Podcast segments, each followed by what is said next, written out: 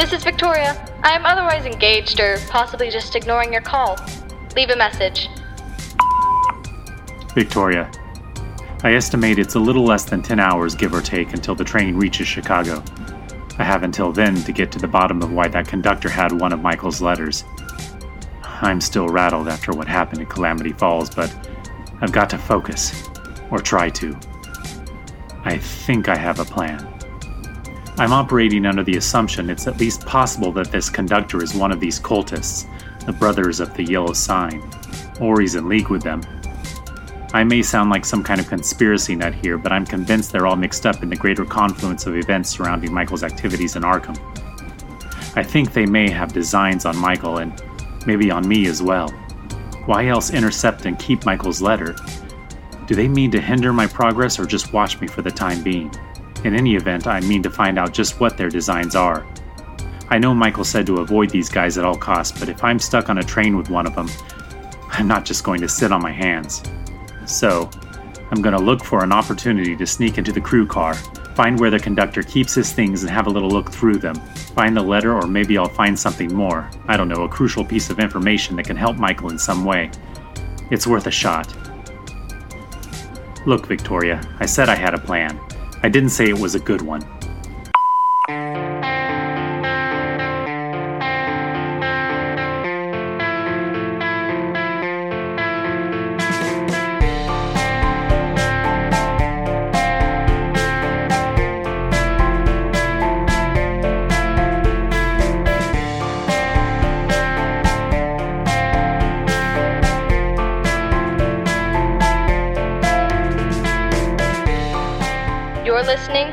From Arkham, written and performed by S. Lee Benedict.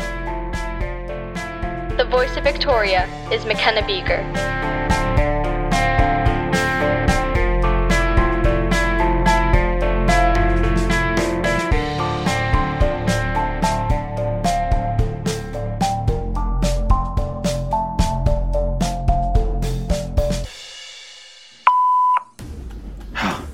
That was close. I'm hiding out in someone's sleeper compartment trying to avoid the conductor. He spotted me snooping around the entrance to the crew car. He started toward me and I took off. Not sure if he kept following me, but I'm pretty sure I've aroused his suspicions. Wait, hold on. I think he's outside.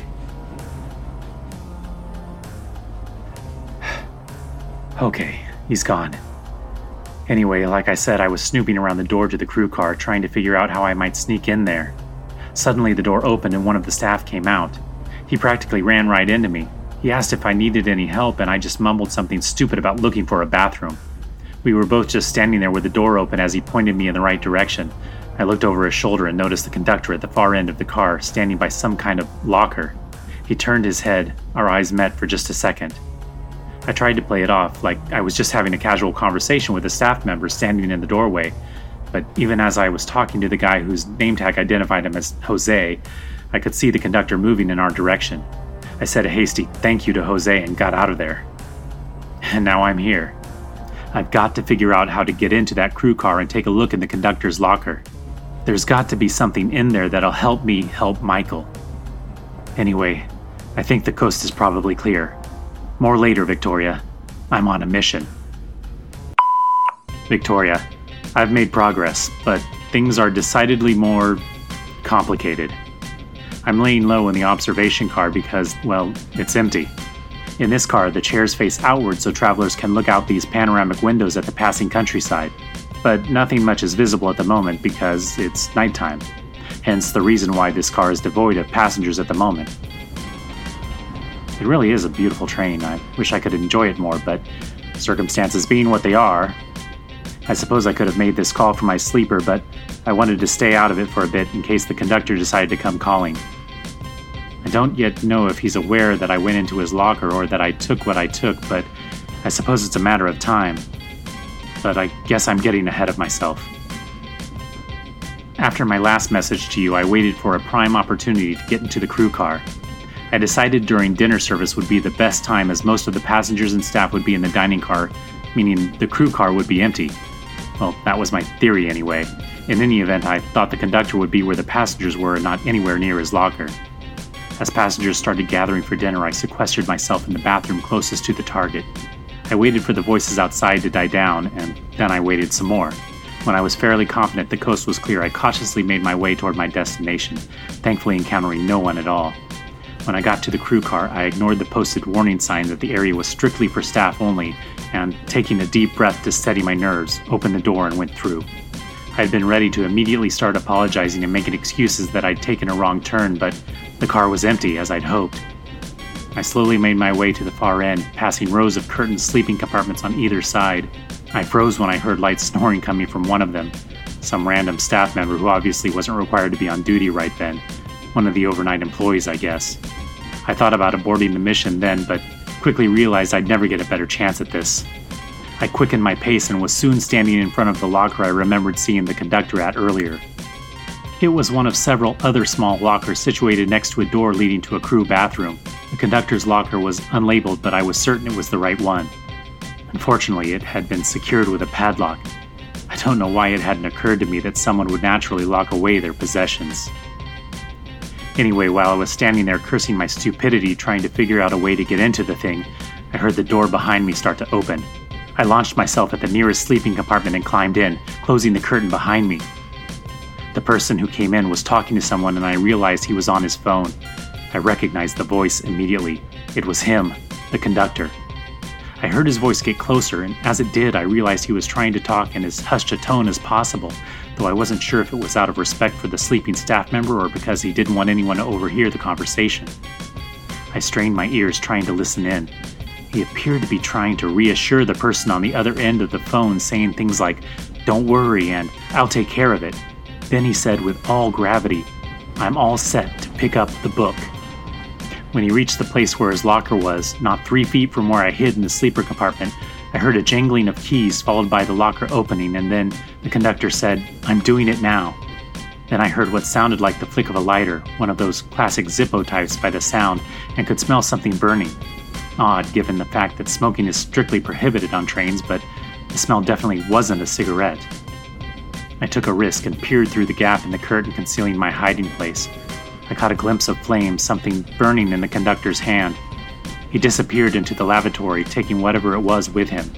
And that's when I saw the keys. They were sitting on a table next to the lockers.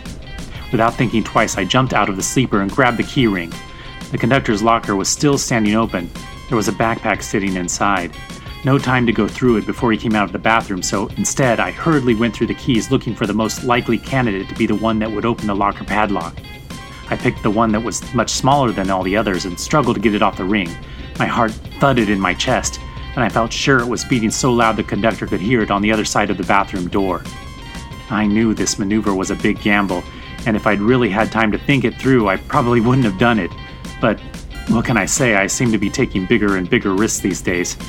Call it desperation or I don't know what. As soon as I had it, I climbed back into my hiding place and pulled the curtain, doing everything in my power to slow my breathing, to remain quiet. I barely made it before the conductor exited the bathroom. I heard him shut the locker and lock it before picking up the ring of keys I'd put back on the table and making his way back down the crew car and finally out. I breathed a sigh of relief, but my mission wasn't yet complete. I'd guessed right about the key. It opened the locker without a hitch.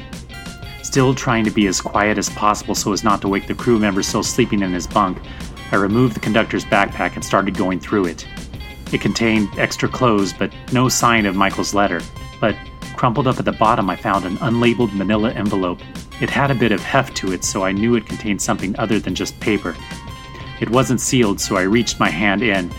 My fingers closed around something made of metal, and then, without warning, a lancing blaze of fire shot through my spine. I nearly fell to the floor and had to steady myself with the nearby table to keep from doing so. I dropped the envelope and the pain faded into that dull, familiar burning I'd felt so many times before. I recovered my composure and picked up the envelope again. I emptied its contents onto the table. A folded letter slid out, and at first I thought it might be Michael's letter, but the paper was just a folded up piece of notebook paper, so I thought maybe not. The other thing, the metal object I'd touched that had sent my unexplained fiery sciatica into overdrive, was a medallion. The now familiar flame encircled eye fashioned in what appeared to be bronze and attached to a chain.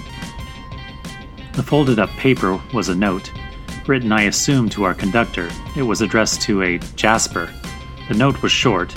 It contained instructions for Jasper to take the train to Chicago and retrieve a text from another lodge located someplace called Stoker Island.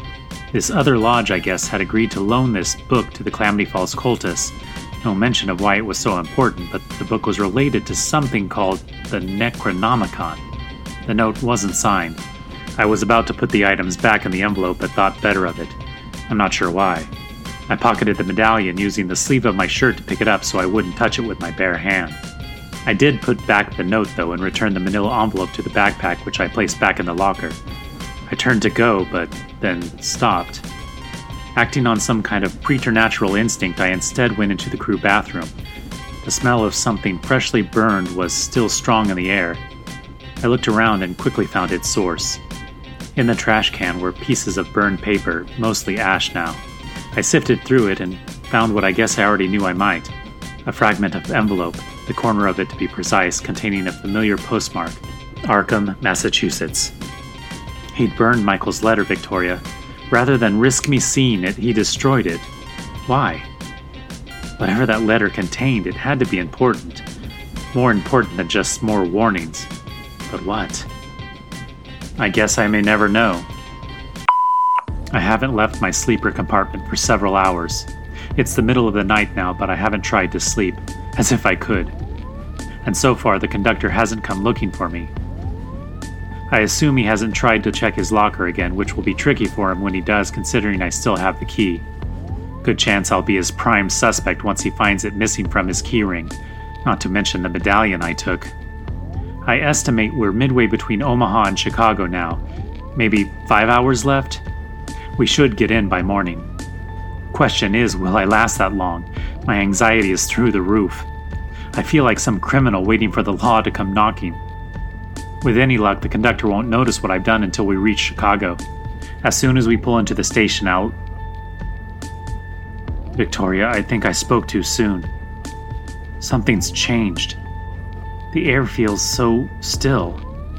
The lights are still on, but it somehow feels darker. And it's suddenly cold. So cold now. I have a very bad feeling about this. Victoria, I've reached Chicago. I think I'm lucky to be alive. I'm sitting in a park somewhere. It's a beautiful park. I'm afraid I don't know what it's called. I can see the river from here. Chicago really is a world class city. It's a gorgeous morning. I can't believe how gorgeous it is, as if what just happened to me, because of me, didn't happen at all. Like I just woke up from some horrendous nightmare. But it did happen. The conductor came for me in those dark hours before dawn. I don't understand it, but I could feel him coming. I waited in that affected pale light in my sleeper compartment, trying to will myself to get out of there, to run. But where does one flee to on a moving train? All I knew in that moment was that staying put in that tiny cell was madness. I finally got my muscles to obey my brain, despite my near paralyzing fear. I grabbed my bag, the one where I'd concealed the medallion. You might be asking yourself, why did I take the thing in the first place? I don't rightly know. At least, I didn't in that moment. I hated the ghastly thing, but I was driven by an overwhelming urge to have it, or at least to keep the conductor from having it. And I wasn't about to willingly let him have it back. I stepped into the hallway and paused to consider where I should go. And as I was doing that, the door at the far end of the car slid open, and the conductor stepped through. His face was partially concealed in shadow, and he no longer wore his conductor's uniform, so I momentarily mistook him for just another passenger. But then when he saw me, he smiled. And there was something sinister about it. Miraculously, I was able to force myself to move toward the opposite end of the car. But then he spoke to me, stopping me cold. I'm going to need you to give back what you took, he said. I don't know why, but I lied. I said, I don't know what you mean. He let out an exasperated sigh. He said my name, the way a disappointed parent says the name of a child when they've made an especially poor choice. I'm not going to ask again, he said. I didn't respond, just stared at him, trying to decide if I should run or if I was going to have to defend myself.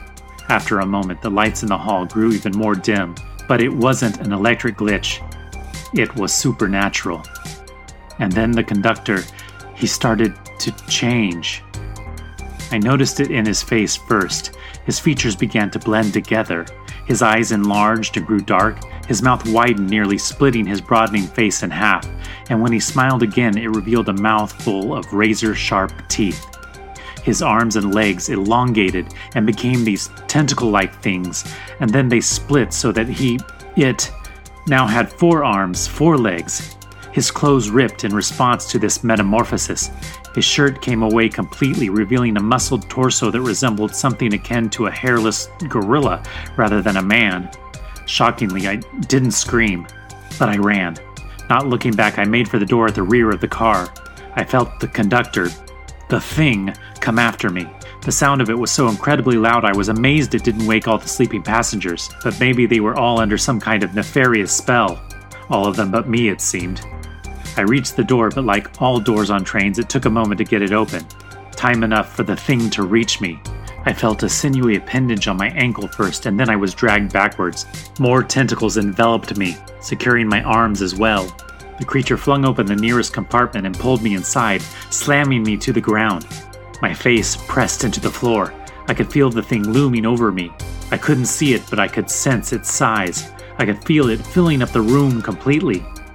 Unable to move, I waited for the conductor to end me. Its face leaned in close to mine. I could smell its rotting breath, felt hot saliva drip down onto the back of my neck. And then it spoke. All this is pointless, it said. Great Hastur has claimed thee, and he will have thee. You cannot resist his will. I was at a loss to understand what he meant, but it didn't matter. I was at the precipice, staring into the gaping maw of death itself. Trying to parse the meaning of a monster speaking in riddles was far from my concern at that moment. But then something started to happen. I felt the burning in my back return. And the longer that creature had me pinned face down to the floor, the more intense that pain became. It filled my entire back, spreading from the lower part of my spine up into the space between my shoulder blades. I felt on fire. Literally. I couldn't see it happening, but I could feel the shirt I wore burning away, exposing my back. The monster made a grunting noise. What is this? It asked me.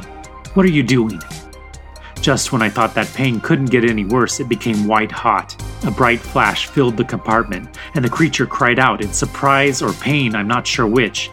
It released me and started thrashing about wildly, its tentacles beating against me as the thing flailed around.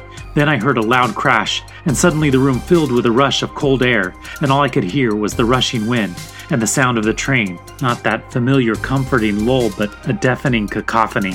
But then I realized I didn't hear the monster. After a moment, I felt the pain in my back subside. I lifted my head to find the compartment's window smashed out, and the monster that had been the conductor was gone. It took me a minute for me to realize it must have flung itself out of the window, out of the train. What I didn't understand and still don't is why. Not knowing what else to do, I made my way back to my own compartment to wait for our imminent arrival in Chicago. I took a look at my back in the mirror as best I could. It wasn't hurting anymore, but it was still a bit warm. There was something there.